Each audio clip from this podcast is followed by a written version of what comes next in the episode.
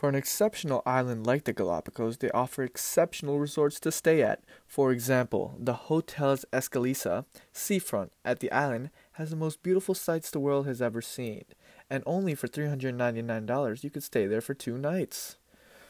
You might be asking, what are things we could do at the Galapagos? Well, there's a lot of things to do and see there. The Tortuga Bay is one of the island's beautifulest places. A white sand beach on Santa Cruz Island gives tourists a relaxing day at the beach with an easy tan. It also has snorkeling and diving at the islands all for free. Diving into beautiful turquoise water and seeing the exotic animals surrounding the water is an unforgettable memory.